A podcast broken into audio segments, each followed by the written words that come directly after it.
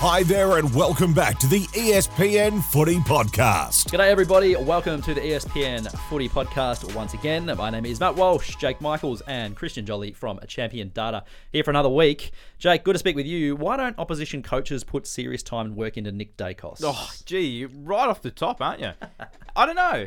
Can you? Can anyone answer that? It's it's bugging me. He's a great player. Like I obvious, stating the obvious there, and he don't want people to take this the wrong way because he totally deserved the uh, the medal on Anzac Day. But I'm staggered. Like I can't think of another player, not just a current star, but going back 10, 15, 20 years, who just has so much time and space, and the the their team wants to give them the ball at all costs, and they they're constantly getting it and able to use the ball. He's got great skills, and you know he could have 17, 18 Brownlow votes by now. Two clutch last quarter goals, 40 disposals. Christian, any theories as to why coaches just aren't putting time into him? Well, the no, not for Nick Daicos, because the one theory I've always heard from coaches is the fact that you, it's so hard to tag midfielders, especially hmm. inside midfielders, clearance winners, Yep. contest possessions, and if you go back throughout the last five or ten years, they're the stars of the game: Dustin Martin, Patrick Cripps, you know, all the way back to Chris Judd and things like that. Those players were hard to tag because if you sit someone on them, they're going to beat you to the ball anyway. Plus, you lose your tagger into the congestion. gotta kinda go Who's head to just head with chasing a player anyway, so they're hard to tag. Nick Daicos, you know, looking at him, he's got the, the third lowest con, uh, contested possession rate of anyone with like at least 20 disposals. So I think it's Isaac Smith and Luke Ryan are below him, so win more outside balls. So he's getting, I think it's 26% of his disposals from a con, uh, from a contest. The rest is from uncontested possession. So. Yeah, you'd think it'd be easy enough just to have someone just run alongside him. So And at we least saw if he it- we calls saw for the it a- ball, he's not in five meters of space. We saw when it a they little give bit to him. late last year where he where he had a little bit of attention and he you know he struggled a little bit more because uh, as any player would, especially a young player. So not taking anything away from him because he's a star and, and he's as I said he's leading the Brownlow right now I imagine and um yeah if I was doing my top 50 list again geez probably in the top 15 Jeez. but with that said yeah I, it's it kind of boggles the mind that it's that no one's uh putting any time into it Heap to get to today after a very another very long week of footy, including the disappointing Dockers. Gee, that was Friday night. Feels like an age Mm. Oh, ago. yeah. Uh, Carlton's massive stumble. Plus, we talk crowds, Tigers, and a whole lot more. But before we get cracking, something from the weekend you noticed, Jake. Well, uh, it's not the weekend. It was Anzac Day uh, yesterday. It's a rare. It's a rare Wednesday show for us. We don't do too many Wednesday is, shows, yes. but um, it was funny because it was getting towards the end of the game, and I still didn't have something I noticed. Well, I probably had ten things that I just forgot over the weekend. I'm see. I make notes But of no, these things. but it got to the last five minutes, and what happened in the last, or might have been the last three minutes?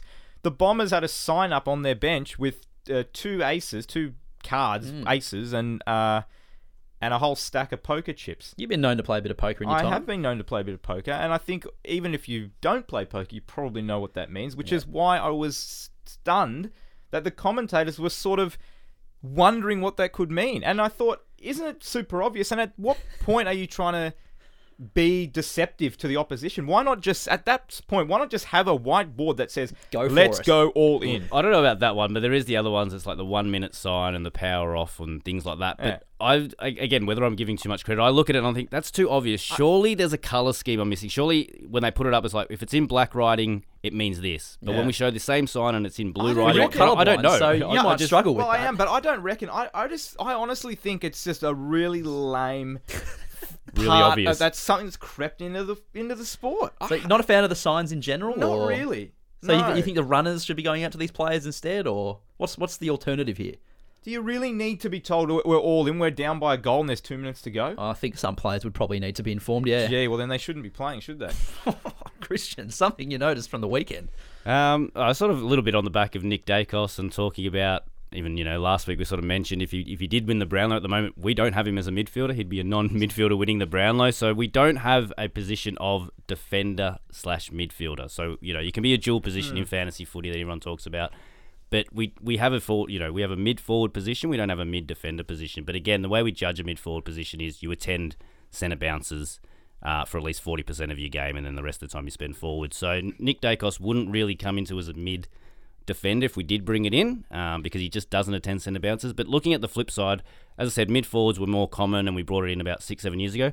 It's actually reached its lowest point ever, so it's almost becoming a an there are fewer obsolete position now. as well. Yeah, so only five percent of games, you know, of all games that have been played this year, only five percent of them have been by someone that's classified as a mid forward. So it's one of the positions that's been taken out. It's actually more you're more likely to spend, you know, if you're a forward, Mm. you're spending all your time down there at centre bounces and maybe creeping in becoming a high forward for stoppages and things like that. Um, but yeah, as I said, just yeah, sort of an interesting one that mid forwards, which again the Bulldogs almost won a premiership based on that position in 2016. They had about seven or eight just all flowing through there. You couldn't stop them. Now we're sort of seeing that dry up a little bit in Could, the game. could we see a change at, at Champion Data this this year where Daicos becomes a Again. I, I don't think any either way we look at it and all the things that we use. If we do bring in a defender midfield position and we use the same sort of qualifiers that we use for mid forward, Nick Daicos wouldn't be there. He doesn't attend centre bounces. Um, but could could you say he's a midfielder? I mean, not really, because again, it's it's one of those ones. It's it's such a unique position that he's playing. He has so much license here, and he's clearly ninety five, if not you know, close to one hundred percent of the centre bounces he lines up in the back six. You know, the back fifty for Collingwood. There you go. One to watch. How, how often do or does Champion Data reevaluate its stats, its positions, its things, and go, "Oh, we need to add something new here"?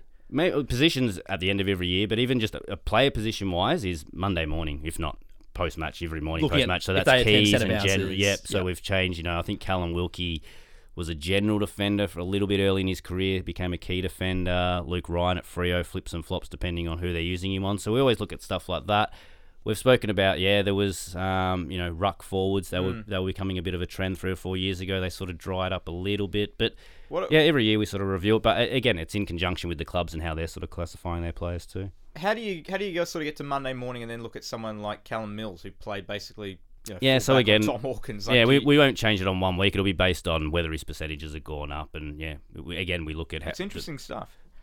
Yeah, very much so. Uh, something I noticed, I always come to the table with a few of these things because I do You write do them down. you do write Jake. them down, yeah. Uh, firstly, I, I think it was just it blew up a bit because that Collingwood fan who hung over the fence when Kyle How Langford was well, lining it was up for that goal. was that was something I had, but it became too much of a something. It- I think something did. everybody noticed. So the thing I am going to go with uh, the night before, uh, interesting chain of events where um, Gus Brayshaw was pinged for incorrect disposal at one point, Yep. and he definitely got a kick away. So the umpires are kind of now, you know, when they, they sort of say even if you sort of slung sort of 360 and then you get a hand pass, you can still get pinged for holding the ball, incorrect disposal, Yeah. and, and all that well, kind it's of just stuff. taking too long But to dispose of the Because ball. he got a boot to the ball before the actual call came, there was sort of queries on Twitter uh, as to whether it actually counts as a kick. And so I was going to ask you, Christian, as to whether the fact that he kicked the ball and then it got called back, does that count towards his kick total? No, it won't. So, um, again, stat calling and processes we try to make. Well, you know, I like to say that's probably the greyest sport in the world. We try to make the greyest sport in the world black and white. So we try to have a black and white call, and the umpire is one of those ones in the situation that a free kick's paid of whether we do count the disposal or not. So that was paid as holding the ball. Clearly, the umpire said he hadn't disposed of it either legally or in time. We could all see with our eyes that it hit his boot and it was a kick. But once the umpire pays the free kick, we can't pay the kick. We sort of can't can't double up on the stats. Either one or the other. Yeah. It's either free against because the umpire had said so, or he got a legal disposal. I disposal think that away. totally makes sense. What because about- because the holding the ball is not. It, it- it's that you did not dispose of it in time. So the fact that he disposed of it too late, that shouldn't. It doesn't count. It was a That's- bump. uh, That's, I mean, we can Does it count? Did Yeah, that count as a tackle? exactly. It does because It you has count, dispossessed. You surely, dispossessed someone with the ball for thing. But again, I don't think it was Can a you have a holding the timing ball thing. without a tackle? It just didn't Uh, look like you- a, a very Yeah, strong I tackle. agree. We have, you can, because when you when you dive on the ball and drag it in, if another teammate comes on top, but that, uh, that's the big thing for me. They don't pay that enough. It seems like you need to be taken, but sometimes if you watch two teams dive in, you're like, that's two Brisbane players fighting the fall, for the ball, and they've just called ball up. That should be holding the ball more often, I think. Yeah, Hot takes from Christian Joly. Yeah. Um, Bottomless pit, some would say. Uh, that's good. Uh, I had another question though. What about if and and you know what about incidental kicks? Where I mean, we were talking before this podcast about like times when a ball is handballed close to the boundary line, it hits someone's foot and then it goes over, and it's clearly like on the full, which means that it's been kicked on the full. Does that count as a kick? No, so not all out in the. So again, if we look at the three main things that you know can happen after a kick, out in the full goal or marks are sort of the three things that a kick needs to proceed. If a goal gets scored or a mark is paid, we need to pay the kick. So if it accidentally bounces off your toe, Grazes like Charlie Cameron's goal Oh, almost. I think that was deliberate. But we'll get to, we might get to that later. to But uh, if it's not deliberate, clearly just bounced off your toe because it sort of you know you were at the back of the pack and it just hit you on the toe because it landed and it bounced 15 meters away and it was marked by the opposi- uh, by the same team or the opposition either way. We have to pay that a kick even if it's not a deliberate action. Same if it's a, if it's a goal. But in all other bits of play, we we only looking for deliberate action for when a kick or a handball's paid. So you can have the case of it hits your toe and goes out in the full. you can have an out in the full stat without having a kick stat. So we, we do technically have two out in the full stats at Champion Data. We have an out in the full after kick and an out in the full. And we see a fair few of them. It's usually guys that, you know, again, get a smother on and it just hits their boot and goes out, or someone taps it back in onto onto a defender's foot and it goes out. Yeah, you, you won't get a, a kick paid for that one. The more you know. Uh, let's get into the main body of the podcast. Jake, Freo, we kind of had some reservations about earlier in the season. We thought it's going to be tough for this squad to back up a semi-final berth from 2022. Hard to draw as well. Hard to draw. A whole a few different things working against them. They lost someone like Rory Lobb, Griffin Logue, some key posts, and we already identified that their forward line was going to be tough. Firstly, before we sort of get into the nitty gritty and, and just sort of their disappointing loss to the Dogs, which leaves them in a bit of a hole, I wanted to ask you about the attitude of Freo as a club and the players towards Rory Lobb, and if you think that distracted them from the ultimate goal, which was the four points. Possibly. Um, I had. I thought it was a ridiculous show from them on Friday. Yeah, I thought it was just petulant. yes, but it's not as if we don't. It's not as if we haven't seen this before. Who cares? Play footy.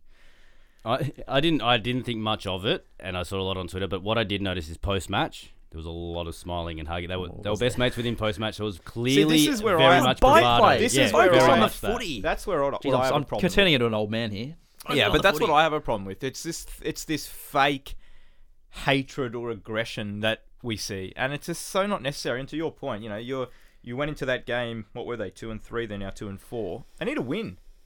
Um, at know, home against a side that hadn't really been turning it on all that much. Side, yeah.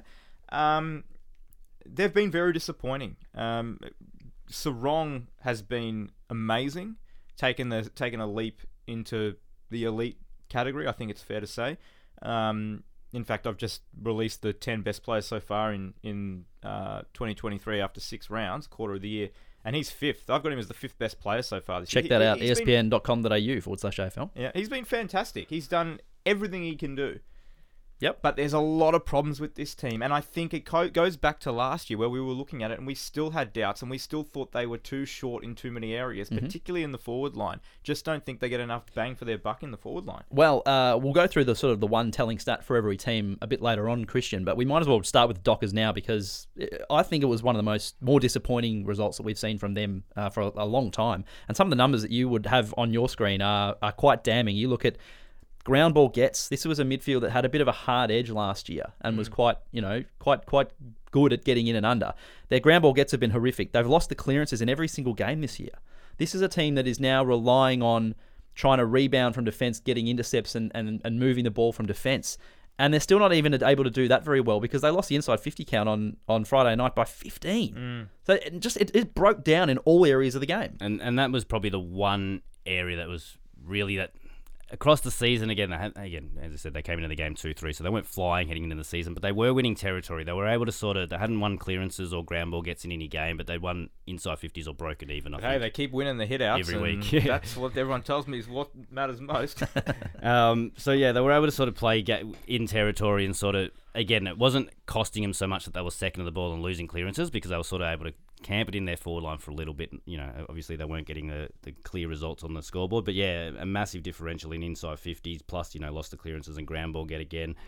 Basically, lost the ground ball get in every every single zone. The only zone they beat. Uh, Bulldogs in was in, inside the Bulldogs forward 50, and again, that's because the defenses usually have higher numbers of people back. You're very likely to win. Ground ball gets in that zone, but uh, yeah, attacking midfield, which is basically the centre half forward line for the Bulldogs. So between centre centre circle and the uh, the forward 50 for the Bulldogs in that area there, it was negative 27 uh, for Freo. So the Freo's half backs getting done by the Freo uh, the Bulldogs forwards. And as I said, you know, just spoke about mid forwards. The Bulldogs sort of do have very attacking midfielders that they have through there. That's the, that was the ninth biggest differential on record, and I think that's where it broke down for him. You're losing contest at the source, which is the clearance, and you sort of segment the ball.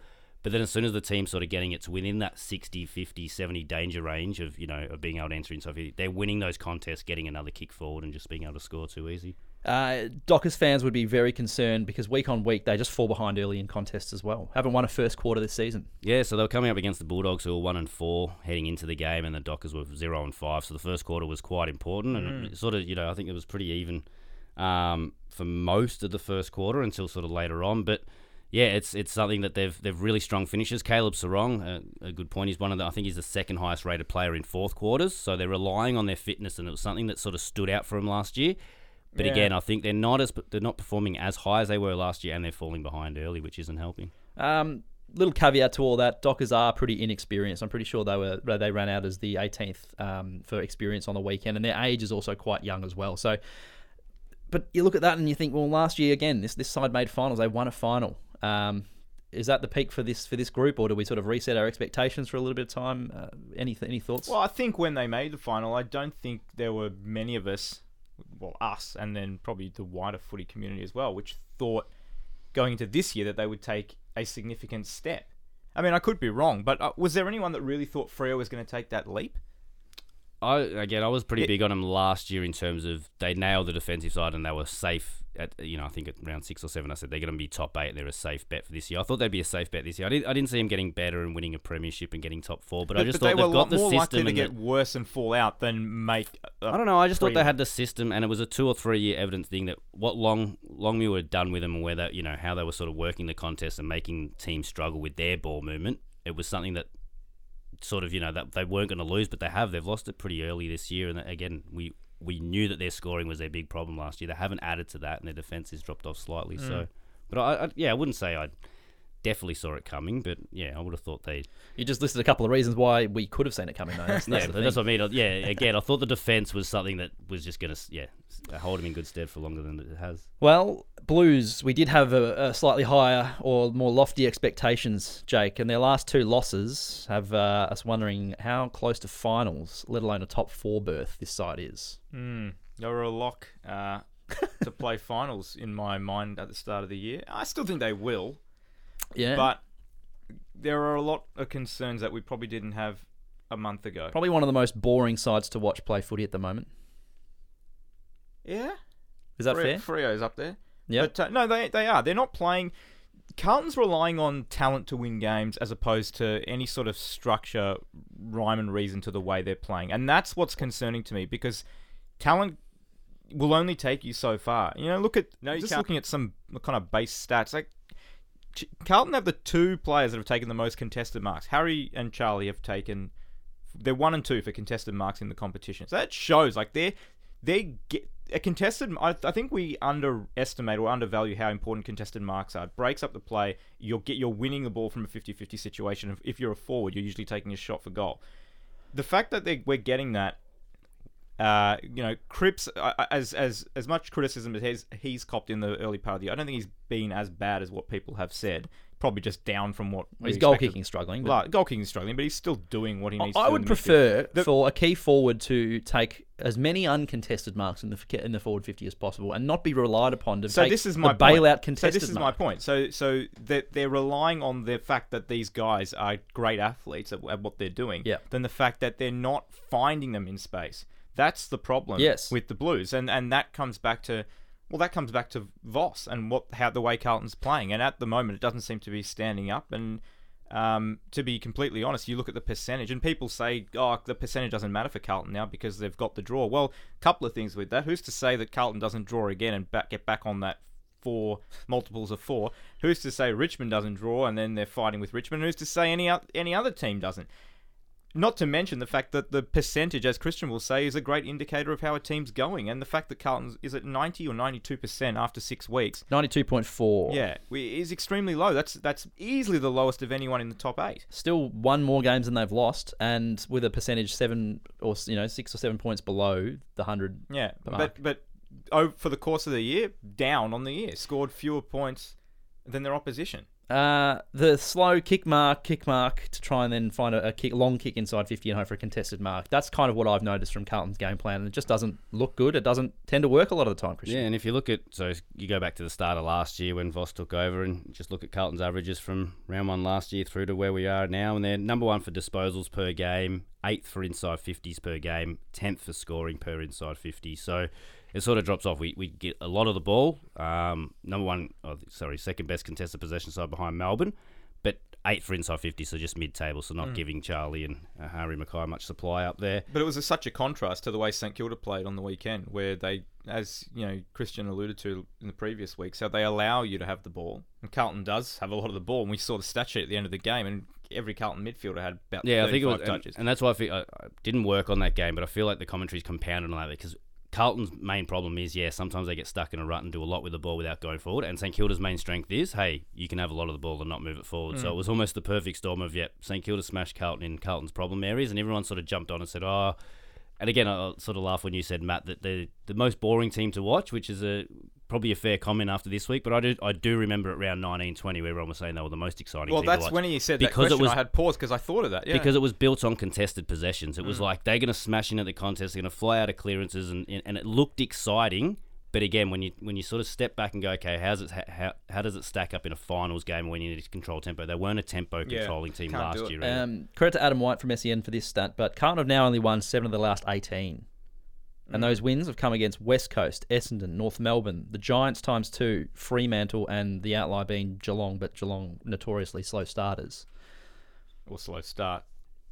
Period. But yes, Yes. Uh, not good. It's I- not good. And again, talk about personnel and sort of you know setting up a game plan with y- with your with the right players that you've got. So they're very good at contests, and we know about the inside midfielders: Hewett, Cripps. I mean, even Matt Kennedy when he's playing, they're all good, really, really good contested ball winners. But of the nine midfielders Carlton has, only two have a positive kick rating. Um, so that's you know comparing you to the rest of the competition average. Uh, and Hewett's one of those that's in the positive for his kick But he rating. never kicks. Exactly. And he, he averages 97 metres per game. So, yes, he's a safe kick, but he's not doing much with him. 97 metres per game is poor for a mid, so bottom 10% for a midfielder. So, he doesn't get a lot of distance with it. Sam Walsh is the other one that's in the positive. He's only played the two games. So. Well, that, that says to me that Carlton relies a lot on its rebounding off half back. And you look at the names that are missing from Yeah. that half back line at the moment. So Sam Docherty's not there, Adam Saad's not there, may return this coming week. Um, and obviously Zach Williams is out for the year. So there are, not, not that I want to give Carlton excuses, but there are, I'm sure, reasons as to why. why they're playing a game the style that might not suit the what, what we want to see from Going back to that point, what was it? Seven of the last nineteen or eighteen? 7 and 18, yeah. Seven and eighteen. Maybe that's you know, and I'll be the first to put my hand up if, if this is where Carlton is because I thought I thought Carlton was a top eight side. I think a lot of people did. th- You Sorry, know, thought- 7 from 18. My apologies. Yeah. But maybe that's maybe Carlton, and you you listed the teams. Maybe Carlton's beating the teams that they are better than, and losing to the teams. uh, You know, take, Honest club, Yeah, and it's and it's. I don't know, ninth, tenth best side. maybe. We'll have to find out. Give it We'll two have more to find months. out. That's a good segue. Uh, yes, we've brought in this segment, uh, the one telling stat for every team. Uh, we talked about the Dogs and the Dockers, so we might skip that already. But uh, Port Adelaide and West Coast played on Saturday afternoon. Jai Culley, not a bad little pickup for the Eagles, and being played out of position Yeah. as a 194 centimetre midfielder up forward, but looks like he can play there. He was good. I thought he was. Uh, what did you notice from that game, Christian? Um, yeah, it was a, a record set at the other end of the field for West Coast. So Tom Barrass actually took uh, seven intercept marks for the game, which um, sort of watching it, I didn't think he was, you know, he was good, but I don't think it was like sort of highlighted throughout the game or as a big note. But yeah, that's the equal most ever taken in a game recorded by Champion Data. So he equals Chris Grant from 20 odd years ago and Jacob Weitering from about four or five years ago. So um, yeah, he's uh, he's another one that I think he's just doesn't get enough credit for how good of a fullback he is. He's under the pump every single week. Um, he's one of the best aerial players I think in the competition we have. Tom Barrass, spoiling and marking wise. Yeah, uh, something else that I thought took my fancy is the fact that they are playing on from marks a lot more. So they are going to start taking the game on compared to earlier in the season when they were probably a little bit more conservative with ball in hand. Yeah, so exactly. I think it's the one thing we've been waiting for West Coast probably two or three years is to start taking the game on uh, a little bit more. So across the first three rounds, um, they were 11th for mark play on percentage, 16th last year. But yeah, they've gone up to number one across the last three weeks, um, and they were at 42% of their marks that they played on immediately after this week, which is their highest percentage in uh, three or four years of footy. So definite sort of tinkering of the game style. I think that's why Tim Kelly's become a very valuable player. He's just a he's just a go for player. I know me and Jake have spoken off air about him. He's not always as clean and as classy as uh, everyone maybe makes him out to be, but that's he's just always a take territory Yeah, player. he's, he's the first step is always towards the goal. Jayden Hunt just you know doesn't get a lot of it. Probably not going to be a huge name, but again, he's just that type of player. If the ball's in Jayden Hunt's hands, he's probably going to get it 30, 40 meters down the down the field in a, in a quick manner. So um, yeah, definitely a little sort of tinkering with their game plan there. For Port, I mean, it was pretty yeah standard performance from Port, pretty good one. But I thought one of the things that makes and it makes a lot of teams scary, and I thought that's why Adelaide was scary. earlier in the season is the ability to kick a goal from sort of outside 40 or outside 50, those long range goals. And they ended up with seven goals, two from outside 40. Um, which is, you know, works out to be about a 78% accuracy from there. The comp average is 40% from those shots from outside 40. So, and we spoke about it last week. Dixon, um, uh, we spoke about Todd Marshall. Marshall. Finlayson's pretty good kick from outside. You'd be tearing your hair out as an opposition player. Finlayson's a great nailing them from that. Yeah, so exactly. You, you do as much work as you can to sort of make sure that uh, inside 50s are as shallow as entry as possible. But But, then Port Adelaide is turning around and kicking goals anyway. Uh, Power, big challenge this week against the Saints at Marvel Stadium. They're going to be without a few big names. So Jonas rubbed out for a week. Uh, we talked about Todd Marshall. He's Yep. going to be out as well with uh, concussion. He'll probably miss. And, geez, Mitch Georgiades, serious knee injury in the SANFL too. Mm, yeah, they were talking about him potentially coming back before that happened. So, um, yeah, they'll be they'll be a little bit undermanned, but St Kilda as well, still probably not quite back to full strength as well. So In a good spot at top of the ladder, though. Yeah, well, exactly. And all credit to Ross Lyon, as you can read in my latest column as well on espn.com.au forward slash AFL. Um, good game. I, I, it's one of those games. I think at the start of the year, you probably Sneaky thought- blockbuster. Yeah, it is. That's I'm excited to watch that one. Um, Very shame much. we don't have the Thursday nights anymore. But ha- just before we move on from this game, Luke Shuey. What's Oh. this guy got to do to stay healthy? Perpetually I mean, injured, isn't he? yeah. If it's not the hamstring, it's the calf or it's the ankle. one thing or after another. And I, I know we we don't joke about it, but we've we've sort of mentioned before that Matt Taberner is the most subbed out player in the sub era, but. He's got to be close, Shuey. I don't know if the top of your head. He, I'll have, the- I'll, I'll have an update for you for next I week. feel but- like there's a there's he's constantly, And they're a better side when he's on the when he's on the ground. of course, yeah. That's stating the Absolutely. obvious. Yeah, fair enough. Uh, Giants and uh, Brizzy. Jake, how many small forwards are you taking before Charlie Cameron? Oh, none. Papley, you like Papley, don't I like you? Papley. Papley's probably not as consistent as Cameron. I think Charlie can just is it just that extra pace. It's there's not many players that can match him for pace. Hits the NOS button. Well, that's why. That's why. He's- I've and got, the way that's, he but can that's get- what I mean. That's why I got Tom. Oh, that's why I got Papley ahead of him. I reckon he's. You reckon Papley's good? now? Papley's, Papley- Papley's quicker after Papley's- he's kicked a goal and he's celebrating. I Maybe- reckon maybe, Papley but- looks yeah. quicker because of his the way he pumps Little his legs. legs. Yeah, I, I think Ca- I've never seen a player be able to get off the ground quicker than Charlie Cameron. He he can go from laying on his back to standing upright in like the blink of an eye. He, he's he's amazing. He's where is he? Second in the Coleman now? Or Yeah, third, and- I think. Uh, Kurt, uh, and- Curnow's gone back ahead of him. Clearly a barometer for, for the Lions. So again, I always talk about you know we talk about in stats word correlation versus causation. Is it your fault or is it the way the team's playing, especially as a forward? That you know, do does he drop off in losses or just because he's getting less supply? But The the numbers are the numbers are quite simple. If he's kicked four or more goals since he's been at Brisbane, they're seventeen and one. So 18 times he's kicked four or more goals, they've won 17. Um, obviously, you know, 3 2 1, they're sort of, you know, 50 50, maybe just a bit less. But yeah, if he's goalless, they're three wins and 13 losses. So, Get the ball in his as- hands. Yeah, and as, a, as opposition defenders, he's the one you, you, you got to try to stop. Um, As we're going, sorry, as we're going through these games, it's it's reminding me of my somethings I noticed. write them down. um, the I know I'm colorblind, and you guys will probably say no, but the ju- the jumper clash in this was. Oh, there are a few jumper me. clashes on the weekend. Yeah, I I was really struggling with this game, and even looking on the the uh, the AFL app where you've got the uh, you know you've got the little icon next to each player and their jumper. They all look the same to me, the Giants and the Lions. That color looks identical. Yeah, that's fair. So um, yeah. Um, I also thought the so Anzac Day was pretty bad. Collingwood have red sponsors on their back and front, so both teams were wearing black, white, and red in different combinations. I didn't notice it too bad on Hawthorn Adelaide also bad jumper Adelaide, clash yeah. again. Not so the best jumpers. I don't know what, what I mean. They talk about these can you do? these um, away jumpers. Why aren't we using them better?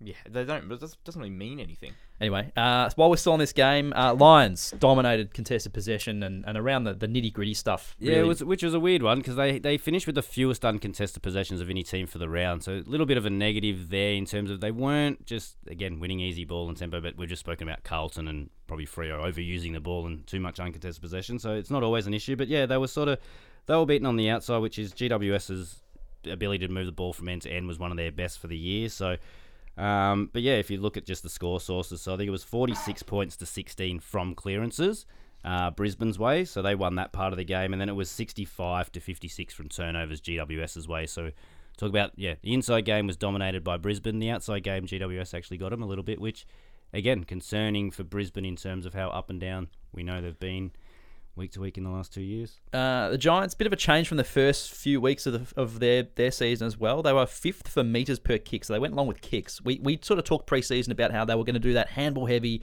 meters gained through handball kind of game, uh, but they kind of flipped it on the head a little bit this week. Yeah, and that's what I mean. I think they got Brisbane on the outside, so they won't be able to move the ball as well as they have been by hand. So they've still got their usual four, five hundred meters game by handball, but there was that kicks they were able to take more ground with their kick. So um, it was two and a half meters more per kick than their season average, which doesn't seem like a lot, but again, over 200 kicks or so, that it is sort of just that little bit of.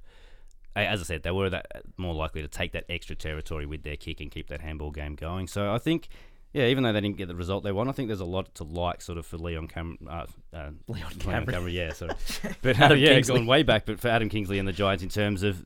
Uh, yeah, they're- Two they're- coaches ago. yeah, their, their ball movement stu- stood up, and their outside game, which is one thing that he has brought in, looked good again. There you go. Uh, Jake, you were talking about uh, the Swans before we started this podcast, and you were very hard to console. There's been two. Well, there was three games, but the two that I can remember, there was another one I just slipped my mind. But the two games I sat down, really looking forward to watching this year was Had the popcorn. Carlton Adelaide. Obviously, as a as a Blues man, I was very disappointed and threw the TV out the window at quarter time. And then Sydney Geelong. I was really excited for this game, and obviously the Swans um, undermanned. That's that was a given, but thought they would put up a bit more fight than they did, and that was yeah, it was the most embarrassing performance of the year so far. Ninety three points. I mean it Ge- Geelong they made Geelong look a lot better than than they are right now. I, I still we, we, we were actually talking about it three weeks ago. We weren't prepared to write Geelong off, and that would have been stupid. The Cats are still a, a premiership threat, but they made them look a lot better. They were really poor. The Swans. I thought the midfield was just absolutely smashed. Some of Longmire's coaching decisions were baffling. I don't really understand Mills on Hawkins taking this guy who everyone tells me is the best midfielder in the league out of your midfield to play at fullback when you got Aaron Francis walking around in the forward line and Will Gould on the bench as the sub. Didn't really understand a lot of what they were trying to do, and they just really they lacked hunger, and it didn't it didn't look like that was the team that had smashed them in the grand final and humiliated them. You would have thought they'd come back and want to make a bit of a statement, even if they lost by forty points. You'd think that they would have put in a little bit more effort. Well, Christian, you've made note that the Swans are in a bit of a rut over the last month or so. Yeah, I think it's again probably the the injury problem has got them. Um, so if you look at the last four weeks, they're actually 16th for points against, so conceding the third most points of any team. 14th for scores inside 50 um, against. But the one across the whole season is actually ranked 16th for contested possession. So it was always a little bit of an issue that they weren't getting their hands to the ball. Their pressure's still good. Their ball movement was good early on. Uh, but they were losing contests, and now their their defense is undermanned and under siege because they're, they're second to the ball and obviously getting easier to score against. So, yeah, it was. It was for them. It was the worst defeat for Longmire. Their third worst defeat under Longmire was the grand final result. So the last two times they've played Geelong have been two of you know Bogey side. Longmire's uh, Longmire's worst performances. But Yeah. it's the GMHBA factor as well. You could look at so many clubs, and again, it possibly it's a lot of that uh, much uh, it doesn't no no it doesn't make that much difference but you can see a lot of clubs when they have a bad if you have a bad game at G- GMHBA Stadium or Skilled or whatever it was called they they stay in your record forever so some of Brisbane's lowest inside 50 entries Yeah. ever GMHBA Stadium some of Port Adelaide's worst disposal differentials and contested Mm. possession di- di- differentials Bit of a at. when it rains it pours kind of Uh, place. yeah, so it's it is one of those stadiums where it's just like I watched it and I'm just like this feels like a typical Geelong game where the opposition's ten percent off and they just go in for the kill and, and Sydney just could not They get the game back was- at was- all. Yeah, uh, the, something that really stood out to me was only one Sydney player had 20 disposals in the game. It was Luke Parker had 21. I'd like to know. Here's here's some homework for you, Christian. I'd like to know the last time a player topped his team with and 21 was only was the highest for a team. Excluding 2020, because you might have a few in that season. Yeah, that's true. But also the fact that only one got to 20. Only one. That just showed how much of the ball Geelong had in their dominance. Well, you talked about the Swans being quite undermanned in the backline. It was clearly evident because the Cats scored a goal from 37% of their entries inside 50. Yeah, so it's the highest percentage in a game this season. I think it's up in about top three or four across the last. not just a score, years. that's a So goal. That's a goal. So they were they were pretty accurate, but they were also, if you look at where they were taking them, um, pretty pretty easy shots as well. So really really high for expected and the scores other one for the that you, so. you mentioned to me after the game was they were 50, outscored them 57 to 10 in clearance scores from clearance. Yeah, so that's Which- that perfect. That's when Geelong's, you know, as I said, they won a premiership last year based on turnover and, and, and beating you in that sort of part of the game. But when Geelong and, and most good teams like this is Melbourne as well. Is when they're just rolling out us every second stoppage and they just score. they're just like you know they just come out of the stoppage and score. And it's for two weeks in a row. They've done that against West Coast and done that against Sydney, where they just you know the bulk of their scoring has been them waltzing out of out of congestion. Love Jeremy Cameron, but he's taking the you know what a little bit with the way uh, you know he's getting the ball before he's even he he's got the confidence is sky, sky, so sky high that he's already he's given thumbs up, clapping teammates before he's even taken the shot. Like he's forty out on a on a forty five Something you degree noticed. angle, and he's just like yeah, he's like well done, you, that was your goal, and he, I'll just turn around and bang it through now, shall I? Uh, can he kick 100? Will he kick 100? Willie or can he? Two different questions. Well, 24 obviously. rounds, so an extra round, so 23 extra games. game. Um, Finals, maybe? Yeah, so this is m- this is what I'm thinking. I think it could happen in if Geelong. If you said right now Geelong will play three finals, would you and, and you had to pick will he do it or not, and you and he will play every game, would you would you say he will? I'm saying no, just he'd bec- only need three about three point six or seven a game if So they played four a three, game. three finals. Well, So I, I would say not, because I just think that you could get injured. You know, you have a couple no, of down weeks. if, I'm, I if I tell you he plays every game and Geelong play three, oh, if he plays every Yeah. game, yeah, maybe. Maybe he's odds on. I reckon he's a chance. Okay. He is a chance. He's a chance. Uh, Hawks and the Crows. Fun, funny thing, we sort of talked about this at the top, talking about some crowds. And so the 10,000 at Manuka, which can hold about sort of 14,000 up in uh, Canberra. mm-hmm. 10,000 for the Hawks and the Crows, and some empty stands at UTAS Stadium. Can hold about 20. Disappointing. You're a bit of a crowd man, although you did botch Anzac Day, and I told you it'd be 93, 5 plus, and you were saying, what were you saying, 75? Oh, come on. no, I just said it was. I said it was incredibly difficult to sell out the course it is. MCG on any game so many aside from fact- yeah. grand final day. yeah. So it was only the second time a home and away game has notched 95, and the, the first time was back in Whoop Whoop. Yeah, but it was also the uh, first time that we had both the two biggest supporter bases not see their team in their state the week before, aside from round one, on Anzac Day. Um, you know, perfect. weather. How good was the weather on Anzac it's Day? perfect. 26. E- Even today outside was quite nice. disappointed I couldn't get down to the beach. Um, yeah, it was, and both teams in the top four. Anyway, that we're skipping ahead a little bit there. Yeah, we are. yeah, yes. no, 10,000 at bit uh. Launceston. Bit disappointing. Yeah, but I think look, the Tassie fans are voting with their feet, I think. yeah, but also, do you expect them to, to show out when Hawthorn is, I think, everyone's unanimous pick to get the wooden spoon? Yeah, Is it enough. surprising that that the stadium isn't full? Uh, Hawks ball movement still an issue, Christian. Yeah, so they've struggled like um, moving the ball from end to end, which is again probably one of the things that they were basing their game on. I know that's you know Sam Mitchell was talking about ball movement and, and being an offensive team. They struggled with it recently, but again, it was one. Of, I think it was their worst, uh, lowest percentage for going from back fifty to forward fifty this week. I think it was down to eleven percent. Um, and you, you look at the second half of this, or you know their last three games, they're down to nineteen percent of back fifty chains going to forward fifty. They were up at thirty five percent in their first three games. Um, so yeah, sort of a big drop off there, which is the main part of their game. But one thing that they sort of did get a tick from is they were able to score from forward half chain. So that is being able to create a stoppage or turn the ball over in your forward half and score, which we haven't seen a lot from Hawthorn. They haven't been, you know, a forward half team. I mean, even on the weekend, they lost the time in forward half by negative 12 minutes, which is a smashing. But they actually scored more points than Adelaide did from forward forward half chain. So again, just a different sort of way to play for them that they know they can sort of get the ball forward, lock it in, and try to get a score that way. Which a, a, a lot of the dominant teams have based their game around that in, in previous years. Uh, that last goal from Fogarty, how many players are kicking that, Jake? Um, In that, that time with about a minute and a half left, pressure, down. Maybe one on each team who's capable of doing that.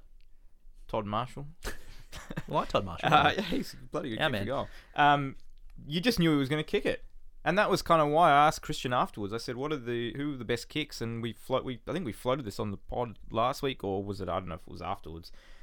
But yeah, he he just feels as pure kick of the footy as we've got in the game right now.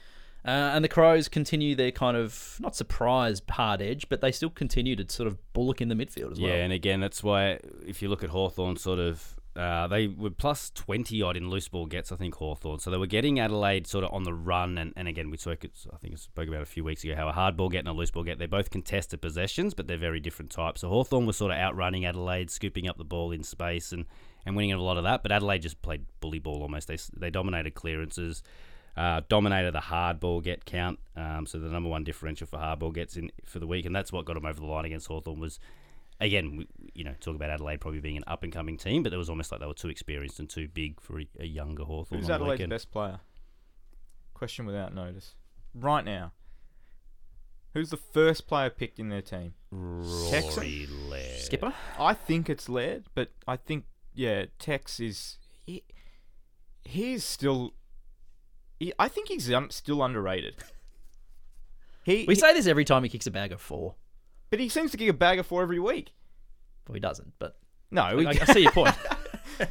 no, but He'd be kicking 100 if that was the case. Well, I think we had this discussion like two years ago when he started with like six, five, four, and four or something like that. yeah, um, that's right. He had that three weeks where he Yeah, probably had nine Brownlow votes. I think he ended up getting eight.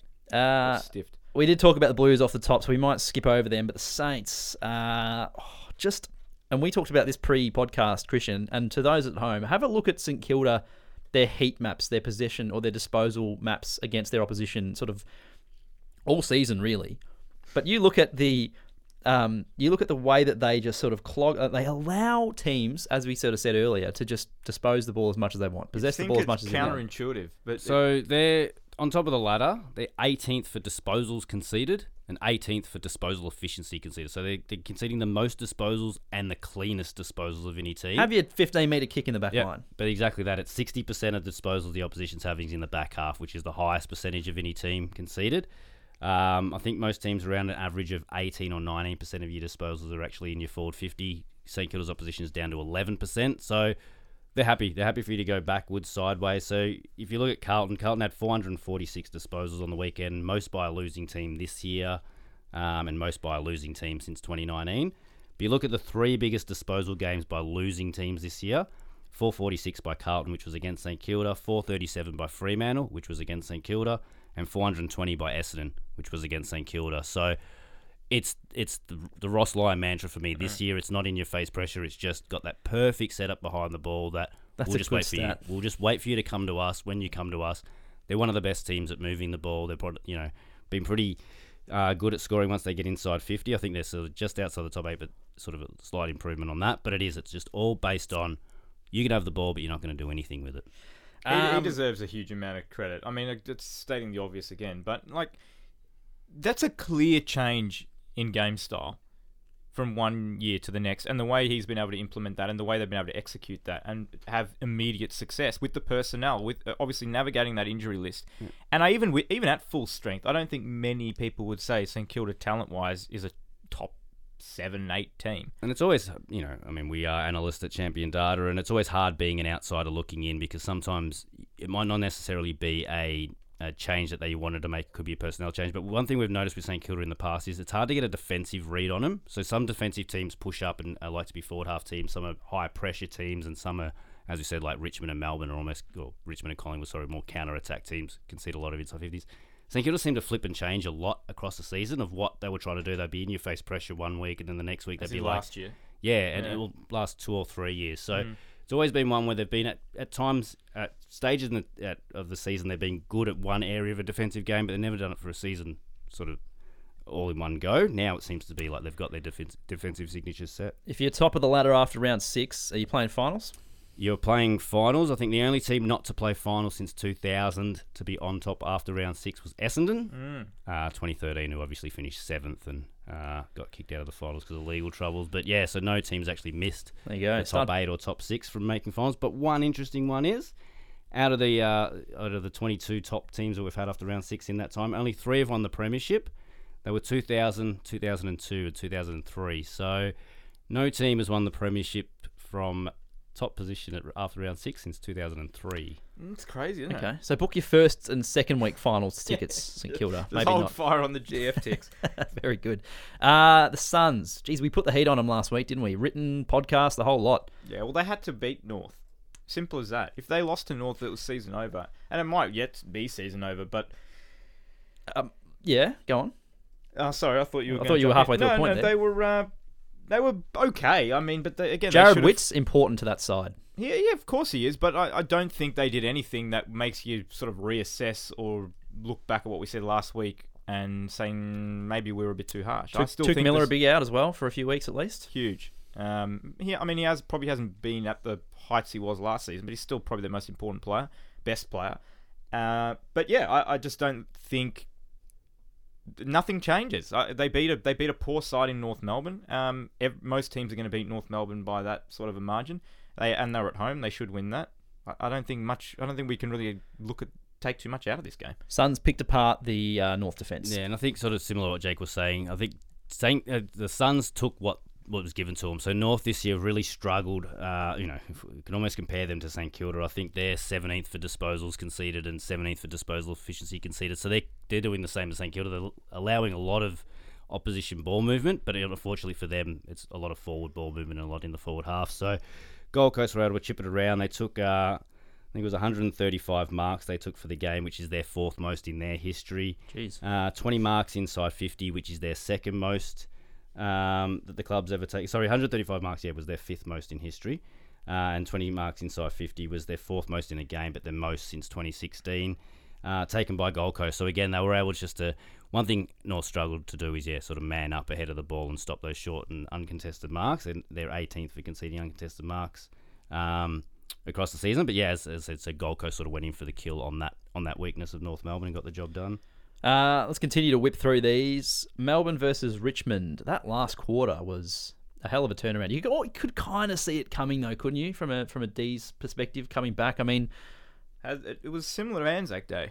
yeah, had that had that about it, and then The, just the team trailing felt still felt like they were going to run over the top. and even though Richmond had chances in the last, they just didn't take them. I mean, it was it was I just yeah looked at it. It was five goals one. Melbourne kicked in the last to one goal five for Richmond, and the inside fifties were quite even. So yeah, you do. You talk about taking your chances, and um, yeah, it was sort of 50-50 for a lot of the territory game for that quarter. But yeah, just got it smashed on the scoreboard. Uh, expected scores uh, would have been flipped if uh, all things had gone to plan. Yeah, so second game I think for Richmond this year. of a trend um, back to last year. Yeah, second game where I think they've lost where they should have actually won. Plus they've had the draw, which they should have actually won as well. So, um, yeah, they should have won by eight points in that game, lost by 18. So, um, yeah, if you sort of look How at How do you assess that though? If you're Dimma or any of the coaching staff or the players, how do you do you sort of say eventually it's no, again, I use that. oh, I'm not a coach, but I would use that as a coaching as just my first step of all right. How did we go in this game? Am i like i'm about to look at every other stat and work out where we lost the game and where it was won, but I want to look at expected scores to realize all right. How did that game actually play out for us? And to me, it played out pretty well. So even though I'm going to about to look at some negative contested possession clearance stats, I still got to have in the back of mind. But hey, if we had a kick straight, we would have won. So I don't think it needs to be communicated to the players, but it is. It's a good indicator of was this a good or bad game for us when we're starting to look at the rest of the stats. So again, yeah, you look at most of the stats and it was quite even. But the big thing for Richmond is they didn't score from back 50 across the from from the uh, whole round. So the only team that couldn't generate a single point from their back 50, so just couldn't move the ball against Richmond, which again, yeah, sort of was probably their biggest Mel- shortcoming on the night. Melbourne didn't or Richmond? Richmond did, Yeah, yeah. yeah.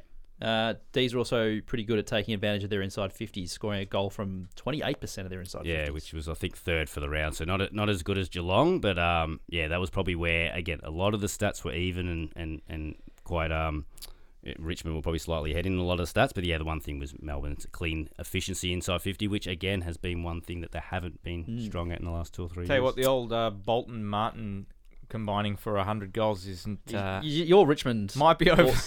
Did I say I meant over the next four seasons?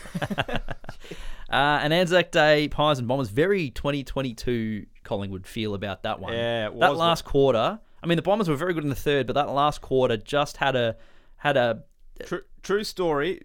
15 seconds before Stringer kicked that goal, I said Collingwood is still going to win this game. When he kicked that goal and was running towards the camera, I said it's over. They they won't come back. I I can't believe how you cannot kill this team. There is so- Craig McRae. I was about to say Jack McRae because I'm always having to go at people for getting that wrong. But he, he what he's been able to do with that club, and same with Ross Lyon too. It's it's that instant transformation, and that's where I think coaches should get the credit.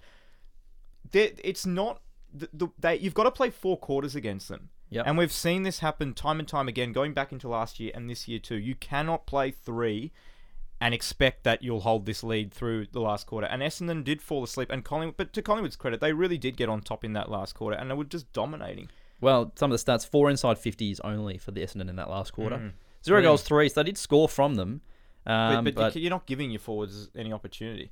But uh, yeah, the Pies uh, after if, if they're behind at three quarter time, you just you, then you're not run, run, ruling them out, are you? Well, You since the, can't. since the start of last year, so they're nine wins and six losses when they've been behind at three quarter time. I mean, that's insane. Um, so and I feel like some of them were, were not just like a couple of points. They're like three, four goals. There were a few of them that were they were down by. Yeah, so that's a sixty percent win rate. The next best team in that time is Geelong, so they're five and five if they're behind at three quarter time, so sort of fifty percent.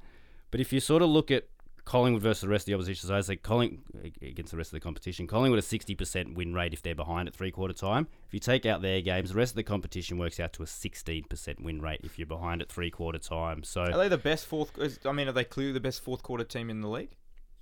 yes, I mean yeah, in terms of hmm. outscore, yeah, like outscoring the opposition and. What things is like that? that. Is it fitness? Is it? Well, they they do pride themselves on Yeah. that. But Well, like, what- look at this: fourteen plus fourteen ground ball gets differential. Oh, it was a in the last in quarter. the last quarter. That, that's not fitness, is it? I mean, that that's at the context. You're Well, talking I about think like it's a part of it. I mean, being, positioning, uh, having having you know. they it, there was one team that wanted to win that game in the last quarter, and Oh, know, that's not that's not true. That's a both teams want to win. want to win, yes, but there was one team that looked hungrier. It was it was clear which which jumper was hungrier to win that game. It was a good game. It was a great game, but can you? I mean, I think that's a pretty fair thing to say. They looked like they wanted to win it more. Uh, Not saying they that the, the Bombers, of course, they wanted to win, but the but the Pies looked like they wanted it more. Some quick Nick Daicos bits and pieces you've got. Yeah, so is that to uh, 20 consecutive games with 20 disposals. So he's the second youngest player to do that behind uh, Clayton Oliver. Um, and six consecutive games of 30 disposals now, which again puts him as the second youngest behind Oliver. Um, but Oliver's streak stopped at six. So if Daicos gets another 30 this week, he'll be the youngest player to have 30 disposals seven times in a row. Um, and yeah, just these 40 disposals and two goals. Only seven players have actually done that in a match across their career. And you look at the names, it's Gary Ablett did it 13 times, Dane Swan, Tom Mitchell, Dustin Martin, Dan Hannebery, and Lachie Neale, the only other players since 99 to have 40 touches and two goals in a game. Not bad. Hey, we're getting into red time uh, on this podcast, sponsored by Subway. Jake, is the hype justified or is it hyperbole? Hit me. Specky attempts in which knees hit the back of the head should be reportable offences. And the, the context being, Yeah. uh, was it uh, Nathan Kreuger? Nathan Kreuger flew for a specky. Brandon Zerk Thatcher yes. uh, looked like he was down on the ground, might have been concussed, may get delayed concussion. Yeah, it Uh, might. it- unrealistic attempt.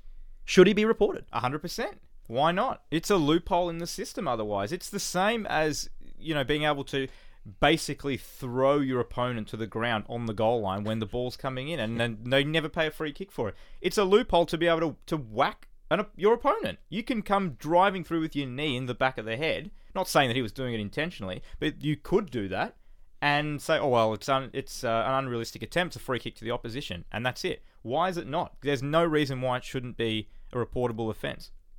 Thoughts? I'm not against it. I just don't think that. Again, if it's really, really unreasonable, I think that was. I think that's reasonable enough. That attempt that we're talking about on the weekend, that it was a free against. But I don't want to see. Get the- I don't get the knee on the players- shoulder. Yeah, do we want to see knee in the back? I, I don't think know. I don't want to see guys rubbed out that. for that either because I just don't want to take it out of the game. So I understand there is that hype, you know, hypothetical one of it's Mm. flying ten meters over the head and you just want to take a bloke out. I don't think the one that we saw yesterday. I'm- I don't think is he was intending to do that. But but to Matt's point, perhaps it's it's okay. The head's off. li- If the head's off limits everywhere else around the ground, we're protecting the head. Why can you just knee them in the back of the head when at, at the sake of oh we've got to keep the hanger in the game? Yeah, fair point. Uh, Mitch Duncan can thank his lucky stars after he got off for his uh, hit on Robbie Fox. Uh, another one for me, another justified, I think. Um, again, I wrote about this in my six points column this week. You know where to find it. I won't tell you for the fifth time. Um, he did, of course, he did. So Robbie Fox, to your point about the delayed uh, concussion, like the Swans came out and said, you know, he's going to miss this week with concussion. Yep.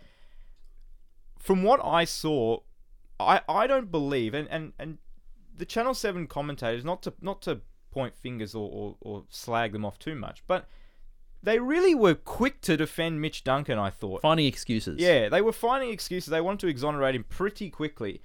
And I just couldn't see it. I thought I was watching something different. It looked like, yes, Fox slipped and sort of uh, overran the ball and sort of slipped down. But even if you go back a couple of frames, like Duncan's already bracing for that contact. And I, hate hearing, oh, he's such a great guy. You know, he, doesn't have that record. That may be the case, but it doesn't matter. You, you've still got to cop your, your punishment for that. And I thought the fact that he got off, didn't get a fine, I thought that I, I thought a week. I, I thought he deserved a week for that. Christian, Richmond have given up on season 2023, given the age and experience profile of the 23 they're rolling out each week.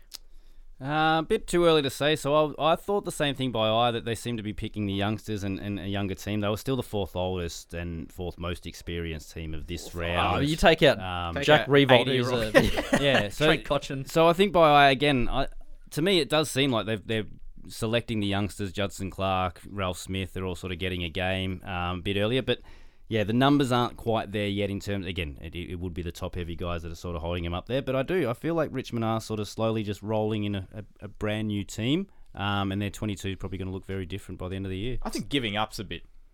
Yeah, I don't, exactly. I think it's So it's the ref- it's the it's the refresh Yeah. on the run, isn't it? It's what everyone thought Sydney weren't going to be able to do, and they've you know they maintain I maintained don't think their they're playing final these guys, some of these guys by choice. Uh, It's it's more out of necessity. They, they don't have they don't have that choice. But even I look at guys like Ralph Smith, Judson Clark, they still fit the Damien Hardwick Richmond model. Hard runners, good sort of you know get ahead of the ball. with the Judson Clark stuff, is so- going to be this not a whipping boy, but he's going to be just the name people always say. Oh, that's Judson Noah Clark, just because of the uniqueness of his name. okay, fair enough. Poor enough. guy. uh, you can catch Rohan Connolly on the Footyology podcast with Rodney Eade every week. Uh, they're coming up on Thursday this week. We're recording on Wednesday. Everything's sort of just been shifted back a day. Uh, make sure you get your tips in as well. Friday, short week this week. you So remind me every week, and every week I forget. But forget. It, it's it's we're flying through these rounds though. I know it's pretty crazy. Christian, I just shout out to my son. He picked nine, so he'll be happy Oh. I gave him a shout out. So he's got no idea about footy, and it just proves. oh, you can't say nine. that after he's picked nine. That's Got to edit that out. Unbelievable. I think it's time to wrap things up. Uh, you can get uh, in contact with us at Footy Tips on Twitter if you want uh, questions, comments, feedback, all that kind of stuff. So, uh, Jake, Christian, good to speak with you both. And to everyone at home, we'll speak to you in the next episode. Listen to all the latest episodes by subscribing to the ESPN Footy Pod, wherever you get your podcasts.